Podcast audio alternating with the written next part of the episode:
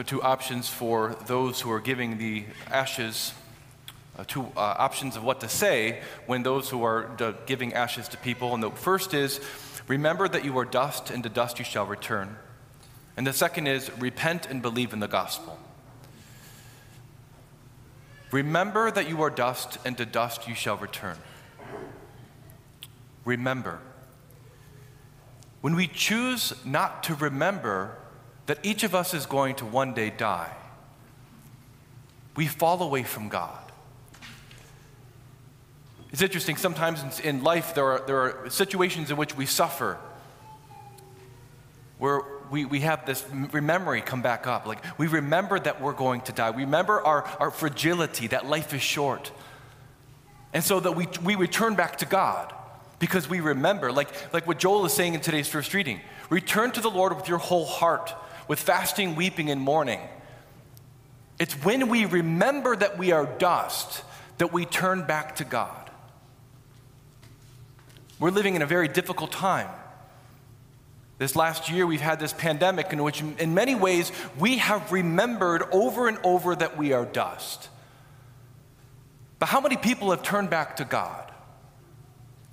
You see, in the Old Covenant and throughout Christian history, every time there was some sort of crisis, maybe it was a pestilence, a, a plague, or maybe there was, there was a, a famine or some sort of natural disaster, people hit their knees because they realized that they were going to die and they needed God's mercy. You see, Christians have always thought of the four last things death, judgment, heaven, and hell. That each of us is going to die, each of us is going to be judged, and depending on whether or not we responded to the gift of salvation offered to us in Jesus through faith, would determine where we would end up. In, in union with God forever or in eternal rejection of God.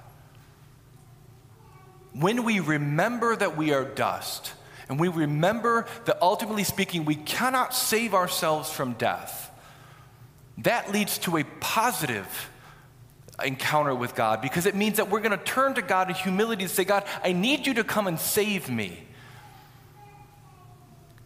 See, the temptation is for us to give into a living for this world alone.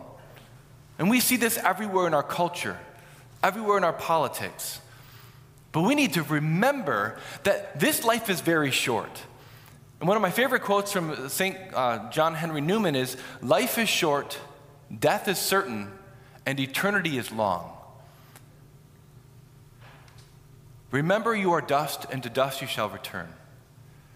When we remember this, we also remember at the same time what God has done for us in Jesus to save us from death. He sent his son Jesus to take our sin and our brokenness and our death upon himself so that we might live. But unless we remember that God has made us his sons and daughters, that he's loved us and he's asking us to love him in return, to return to him with our whole heart, unless we remember that, we will live in denial of our, our own mortality and therefore to live, live in denial of his salvation that he won for us. So, my prayer this Lent is that we really do remember that, that life is short, that ultimately we're going to die, but, but God has come and saved us in Jesus. And that this entire Lent is an opportunity for us to remember what God is asking of us. He wants our hearts, He wants our lives. And one of the things that I like to say, and I, I think it, it bears repeating, is that God doesn't want anything from us, He just wants us.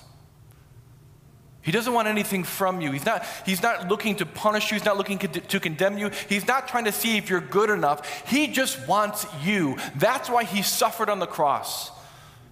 So, this Lent, let's give him our lives back. Let's put at the front of our focus the love of God in Christ Jesus so that our penance, our works of charity, everything that we do is ordered toward our return to God. Because sooner than we want, we are going to return to God. Let us pray. I want you to just simply repeat this prayer after me.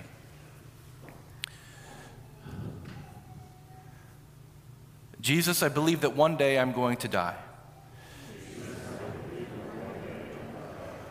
I believe that I am dust, and to dust I shall return. But I believe that you have come to save me and to give me life eternal.